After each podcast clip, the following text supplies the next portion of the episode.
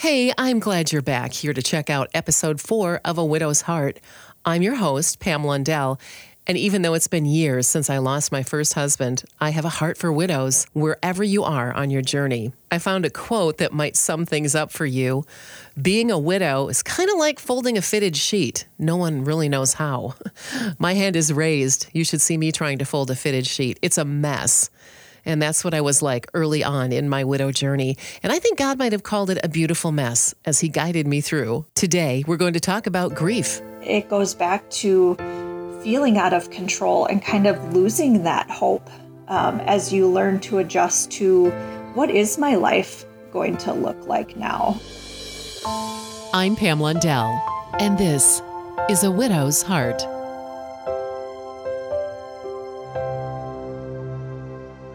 Welcome to A Widow's Heart, episode four. Um, I'm glad that you're here, and my special guest is Beth Filzen, who is a licensed independent clinical social worker with Christian Family Solutions. Now, Beth, welcome. And first of all, can you tell us a little bit about yourself and your background and what you do with uh, Christian Family Solutions? Yeah, um, absolutely. So I have been a social worker for several years now, and kind of where I started was more in the medical field.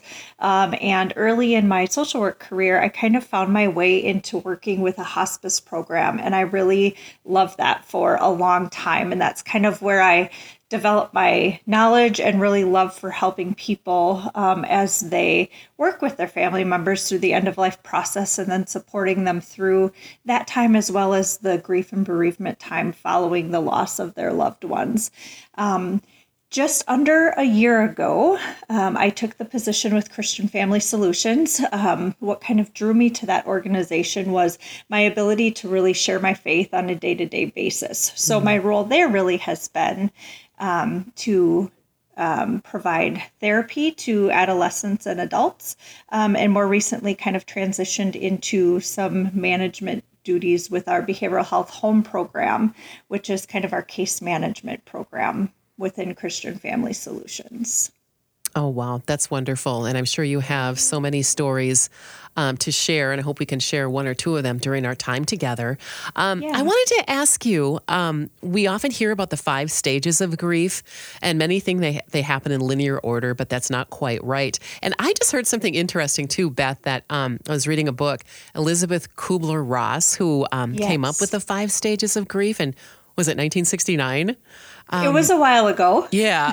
it was it was really designed for the person who was dying and not for those who were going to grieve or were grieving. Is is that true? Right. Yes, I believe that is. Yeah. And um interesting. Yeah, I just it, thought that was interesting.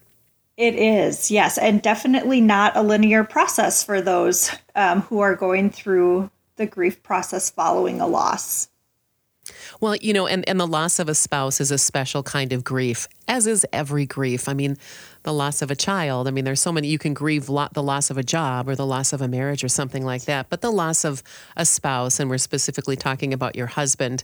Um, my husband died suddenly, and I know many who have lost their spouse after a long illness.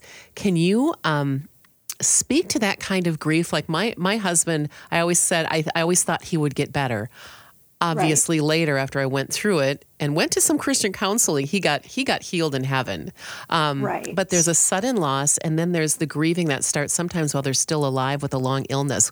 What what is that? Can you speak to that kind of grief? Those two different kinds.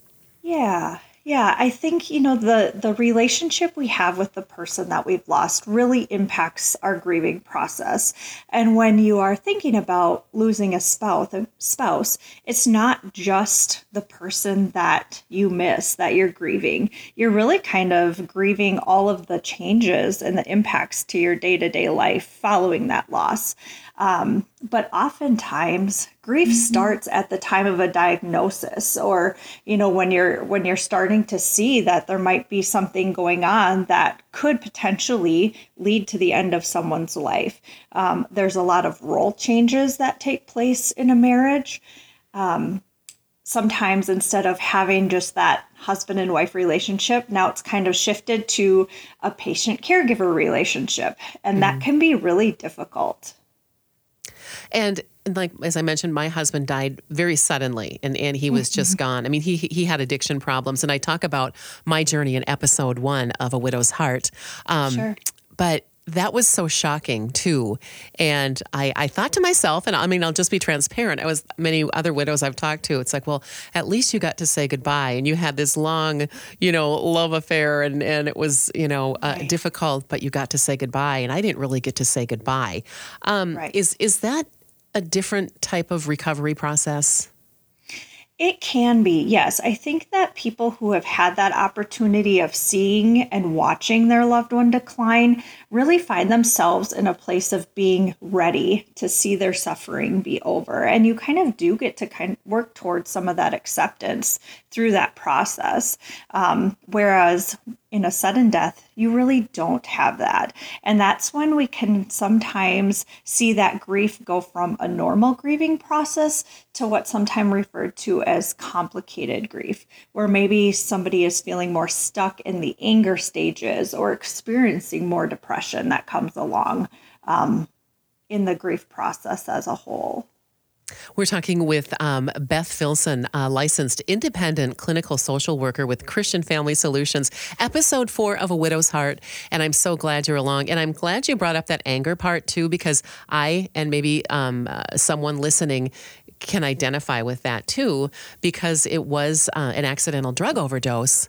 And I always thought that he would get better. And you know the bible talks about about making your plans and Right. and, Lord you know, determines our steps. And I certainly, definitely learned that. But I felt really guilty after he died suddenly of an accidental drug overdose because um, I was still mad. I was still angry about that particular situation. And if I can just cheerlead you on, Beth, because I've always said to anyone, who feels like they're stuck because I really felt like I was stuck. That was about four, five months after his death. I found a Christian therapist who helped me, and um, one of the things they said was two things. Number one, you have to forgive John, Yes. and number two, you can. Uh, I hate the word hate, but you can hate the word. You can hate the addict, but you can still love John, and those two things just blew my mind. Yes. and that anger can be directed in so many ways, and the intensity of it um, can vary from day to day. Um, when we when we kind of think about those stages of grief, the first two that are kind of listed in that order, um, not necessarily experienced in that order, are the denial and then the anger. Um, and the denial piece kind of comes into play because you're really resisting that reality. It's too much for you to take in and process all at once. So you only allow yourself um, to acknowledge little bits and pieces at a time. So you have time to process. Yeah, and Beth, can I interrupt you for a moment too? Yeah. that that was really impactful on my grieving journey. Um, years ago because I always thought to myself that God invented us like an onion that in Sure. grief just just a little piece can peel back at a time because we just we couldn't take it all in because many times I was just thought, okay, I've got to call John or he's going to come through the house or I'm going to see him on his John Deere tractor mowing the yard. And Right. it was just the most bizarre process. Mhm. Yes. And I think that once we kind of do make it through and can process some of those things, that's oftentimes when that anger swoops in, because that sometimes serves as a mask. Where I, I sometimes think of that anger piece as like a tangled ball of yarn, where you're feeling um, the sadness, the guilt, the the maybe shame in some of the circumstances surrounding the death, depending on what those might be. Um, so there's all these emotions tangled up, and it's hard to pull them apart and to figure out how we're really feeling. But anger is easily expressed. So oftentimes that's what's kind of masking everything else because that's an easy one to understand for ourselves. Absolutely. And can you comment on the on the other um, steps of grief? And again, Yeah. all of us who have been through this know that it doesn't happen in that order. And then maybe you can talk about that, how it is, you know, kind of like that messy Right. ball of yarn. Yes, absolutely. Yeah. Um, so the the couple of stages we haven't mentioned yet would be um, bargaining, um, depression, and acceptance. And so um, bargaining is kind of where we're trying to regain a sense of the control because oftentimes we have no control over life and death. That's that's kind of in God's hands, um, and we as humans don't like to feel like we aren't in control of what's going on around us. So that's kind of that stage of um, the the if only I had, or what if I did this? Maybe this wouldn't have happened as a way to kind of regain that control. And what can you say to that widow who is listening right now? Because I know I've had that Mm-hmm. conversation with with several where it's like if I had only gotten him to the hospital an hour before, or if I had been more aware and not so busy, or if it's it's this whole guilt and it's it's my fault. Right. Um, Right. and yeah, can you can you talk about that and maybe put put them at ease?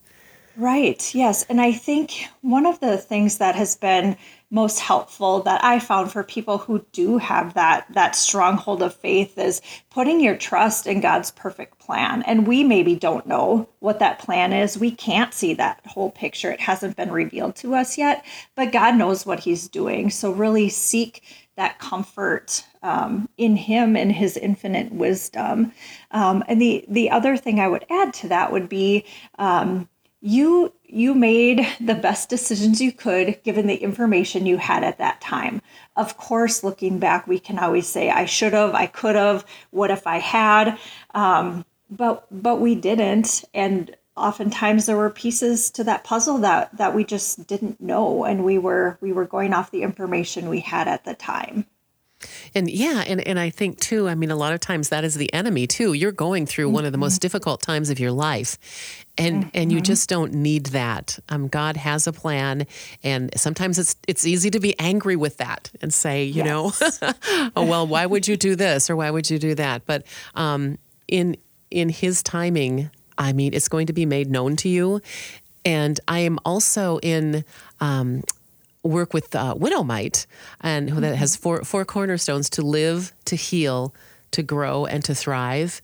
And the living part in that is is is the early part of grief when you can just get through the next two minutes or the next right five you know five minutes or five days or something like that Yes. to live to heal to grow and i'm at the thriving part but um, you do have to lean on others in order to get through that so Absolutely. with that I think what I, we're going to do is take a quick break. We'll be right back with uh, our special guest on A Widow's Heart.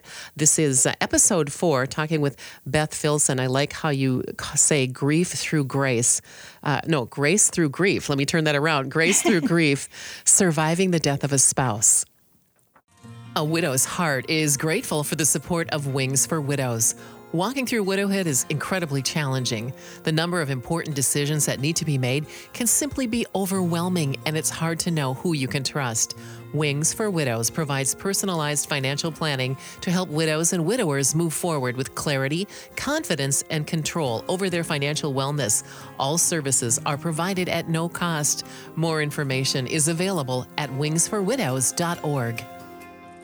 Welcome back to A Widow's Heart. This is episode four, and we are doing the tough work. We're actually talking about the grief process um, with Beth Filzen, who is a licensed independent clinical social worker with our friends at Christian Family Solutions. And specifically, Beth, again, can you uh, tell us what you do, what your specialties are? Right. Um, yep. So early in my career, I, I worked more in the medical field as a medical social worker in a hospice program, um, which is where where I really developed my my love for helping people through through their loss and grief. Um, about a year ago, I took a position with Christian Family Solutions, and here I am um, working as a therapist for um, adolescent adolescents and adults. Um, and one of um, my areas of specialty in working as a therapist is in helping people process grief. Mm, and I'm looking at your website too, ChristianFamilySolutions.org. And uh, to our listeners, you can go there, ChristianFamilySolutions.org, and review a lot of the information and um, the help that we're talking about um, right now. Can you talk about the loss that may be experienced before a spouse dies? If you can uh, just go over a couple of those again. Yeah, yep. Um, so oftentimes the grieving process starts long before the actual death or the actual loss of our spouse. Um, so one of the the big changes that people often grieve um, is the the change in marriage roles. Um, oftentimes there's roles that you kind of agree upon within your relationship one of them, one of the main ones, is as husband and wife. Um, and in the, the circumstance of a, a long illness, oftentimes that dynamic changes to patient caregiver, and that losing sight of that that spousal relationship can be very difficult. Um, you know, depending on where the care is received, even that loss of physical closeness, whether it's moving into separate beds so it's mm-hmm. easier to provide care, or if a spouse has to go to a, a, facility for care. Those are huge losses and huge changes within a marital relationship. Also, along with that, Beth, comes the loss yeah. of dreams. Can you speak to that right. too? Because that's a hard yeah. one. That is a hard one. You know, it's not uncommon for couples to kind of have hopes and dreams of, you know, starting a family, raising their family, and then um, as they transition into um, being empty nesters or heading into retirement, you kind of form plans of what that time period of your life is going to look like and the things that you get to enjoy watching your children, your grandchildren, all of those things. Um, and the that hope, those dreams are kind of shattered then. Um, and and so it's it's a future with that person that you really grieve as well. And so, after you've lost your spouse, and um, I've walked through this as, as so many have, because what ninety percent of women um, will become widows in, in their mm-hmm. lifetime, and it's it's just a fact. It's not anything that we're saying to to make you feel bad or anything like that. But um, I remember immediately, within a few months after John had passed away, I got sick I got really yeah. sick. I have asthma. I got bronchitis. We used to drive up at Christmas time to my parents' house at Christmas time, um, and I drove by myself, crying the whole way, mm-hmm. and um, was on antibiotics. and And I think that's something that happens to a lot of people too. And in in the as in the role of a caregiver, you've just been kind of on call twenty four seven, and all of a sudden. Right. That need for you is gone. Um, mm-hmm. Does that mm-hmm. happen a lot? It does. Yes, you kind of in that that process of caring for somebody or having your focus shift elsewhere, it's easy to forget to care for ourselves. And sometimes there's that struggle of what's my sense of purpose now? I've been doing this for so long. This has been my routine for so long and now what? Um, and it can take a little bit of time for those feelings to um, surface because um, when you think about how funerals um, are typically handled here, there is a period of time where there's lots of family gathered, people are checking in on you frequently, but slowly that support starts to fade a little bit, and you're really finding yourself um, more alone, um, possibly more isolated at times, um, and and and those feelings of what is my purpose? What what why do i wake up in the morning? How do i keep mm-hmm. myself going and kind of shift shift that focus? And you know I, and again in in the interest of being transparent i remember after john was gone and i just thought to myself i really don't have a purpose as you were talking about right mm-hmm. now. And i did have this this was back then but i had this thought that went through. I didn't want to end my life, but I thought, right. mm, what if I just got hit by a car? I would rather be in heaven right now. Right. Um, is that an odd thought process or? I think that is a very normal thought process. Um, and I think it, it, it goes back to feeling out of control and kind of losing that hope um, as you learn to adjust to what is my life going to look like now. What are some of the steps moving forward? And, and what are you seeing? Because there are, like we said, the first days, the first weeks, the first month, and then the all important first year yes. after the death of a spouse. Um, can you and, and not every journey is is correct but can you speak to that and i remember very fully the widow's fog in the first six months to to a year mm-hmm. where you would make appointments or plans with people and you'd forget or you'd do and you're like what is wrong with me can you just right. talk about those first couple years of um of, of what a widow would go through and to, so they're, yeah. they're, they're no they're not they're not abnormal right right yeah you know unfortunately there is no time frame to grief everybody's grieving process is going to be different. We all grieve in our own ways, but there are patterns that that typically emerge, and that that first year can be so hard as you kind of figure out. Um, your life now and how to live well without that that person who's been by your side for so long um, you might experience feelings of uneasiness even being invited places with friends. You kind of want to have that connection but maybe it's friends that you've always um, gone to with your spouse a couples group and now you don't have that person to share it with. Um, and there is the flip side to that too of you know maybe the couples who you would hang out with are feeling uneasy about inviting you because they don't want you to feel uncomfortable um, so there's kind of that push pull of, yes, I want to do these things, but I'm apprehensive. Um, and um, working your way through that can be difficult. And you're right, there is a level of brain fog and forgetfulness, or maybe just, you know, you have plans, you wake up in the morning, and it's just a hard day for some reason or another that grief is hitting you harder and you just don't have the energy to be social or um, go out and do activities that you typically would enjoy. Mm-hmm. So, what are some important strategies for managing that grief? I think um, extending yourself some kindness is essential and understand that there will be good days and there will be bad days, and that that is perfectly okay.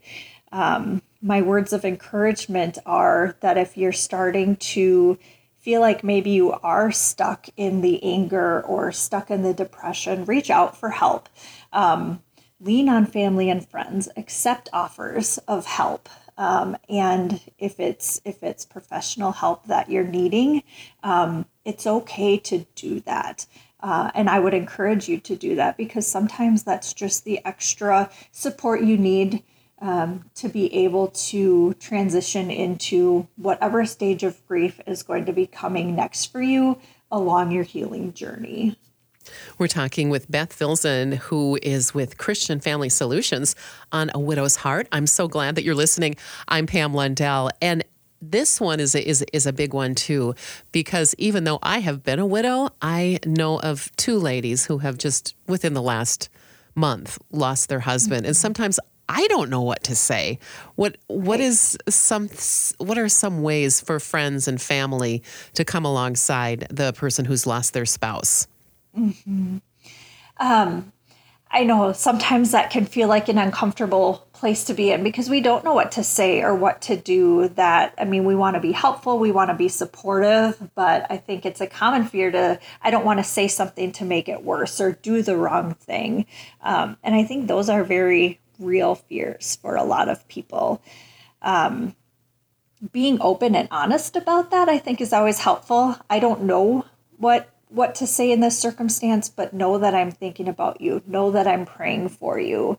Um, it's hard to accept help, so instead of asking that person what they need, maybe just think of a way to help and do it, whether it's, mm-hmm. you know, bringing a meal or grabbing a couple of standard groceries or something, just so they don't have to ask or figure out what they need, kind of take that step ahead um, yeah. And just go for it.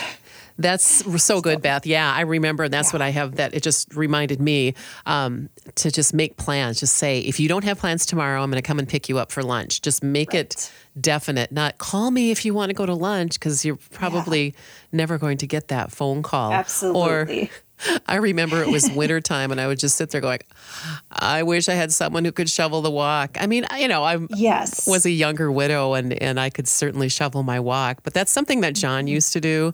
Um, right.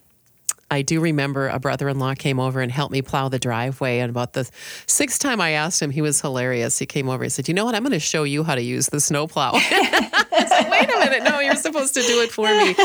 But also, no matter if the, the person who's lost their spouse has little ones at home, or in my case, um, they were grown and, and, and the kids were gone. But as a single um, newer widow, I mean, I could have. I, I always used to think, I hear myself saying, "I wish someone would make me a sandwich," because I just didn't have any energy, you know. Yes. so yes. don't forget about the single, the younger widow who you think can do it herself, you know. Absolutely. Yes. And I, I think sometimes, you know, when we're in our grief, like you mentioned, the the brain fog, the lack of energy, it's exhausting to make decisions, even simple ones. So having somebody just do it and say, you know, I thought you maybe could use this or I was at the store, so I grabbed this for you. Those things are huge and so helpful. Um, and another thing to kind of keep in the back of your mind as you're supporting someone who's grieving is what are important dates? Because oftentimes those can be difficult too. So, you know, an anniversary or a birthday or a family wedding or the birth of a new child within the family. Those are tough dates. So, if it's someone close to you that you'd have some idea that, oh, yeah, I know that you know their their spouse's birthday is coming up i'm going to set a reminder for myself so i can acknowledge that in some way um, or at least let them know that i'm thinking about them i'm praying for them those things are are big and very meaningful as well Yeah, and and even even to this, I mean, it's been it's been huh, I'll tell you, it's been 15 years since John passed away. I've remarried, but I have a heart for mm-hmm. widows, therefore a widow's heart. Mm-hmm. but I, I do even even to this day, there are three days in a row that just just are really hard, and it's February 13th, which is um, our granddaughter's birthday. She turned one, mm-hmm. And then John died the next year. Um, goodness and it's the 13th, and then Valentine's Day, and then February 15th was my late husband's birthday.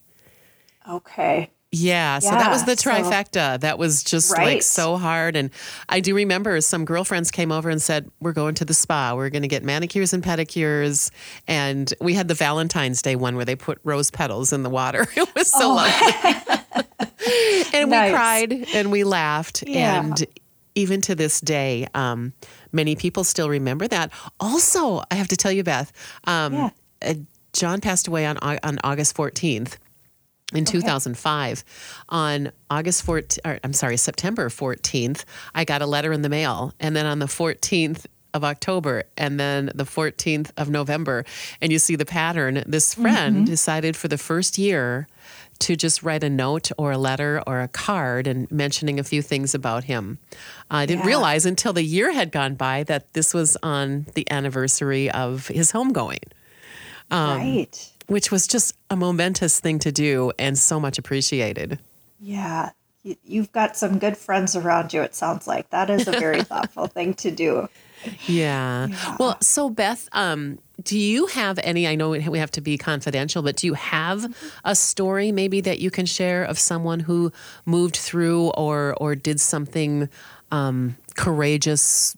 You know, through her. I have a friend whose husband died of ALS, and it's been Okay. two years now, and she threw herself into that, and she's making inroads even in Washington D.C.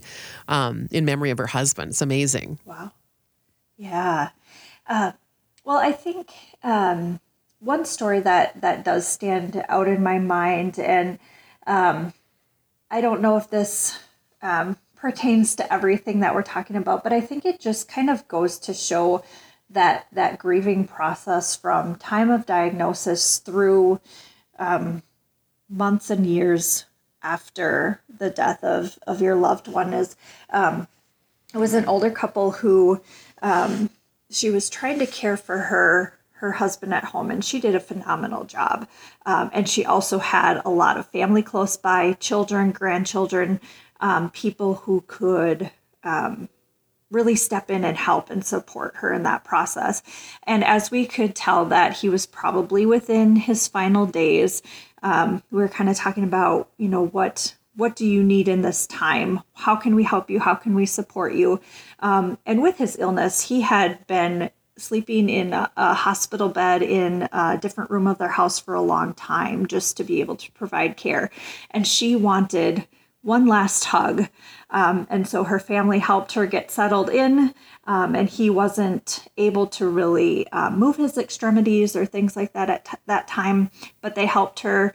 Um, get in that hospital bed with him and position them both so they could take his arms and kind of hold them around her um, and just support them in that moment. And that that's something that to me really stands out because she really felt like she got um, kind of that that closure that she needed um, to be able to move through her grieving process. Mm.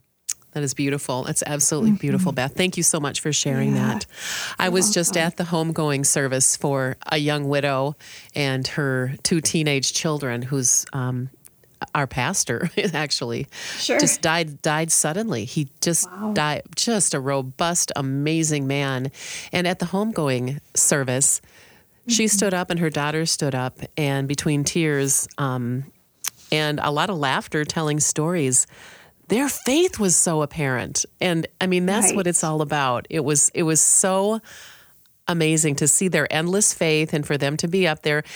And and also, um, I just wanted to comment too. I think what is it's okay if you have a memorial service a week, two weeks, two months after the, the person has gone to heaven. Because mm-hmm. sometimes that lets you do your core grieving and then you're in a better place to be amongst these people. And that's that's what happened here too. Yes. anyway could could you talk about that and and maybe say a prayer for our listeners who are desperately missing their spouses? Yeah.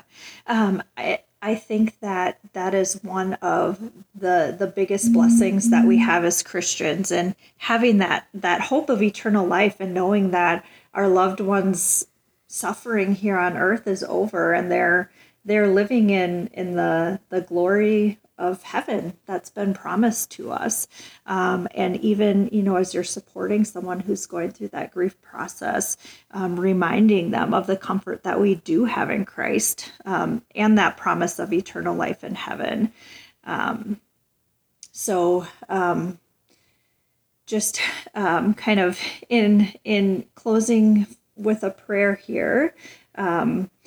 Heavenly Father, thank you for sending your Son um, to take away our sins and promising that eternal hope um, of eternal life in heaven.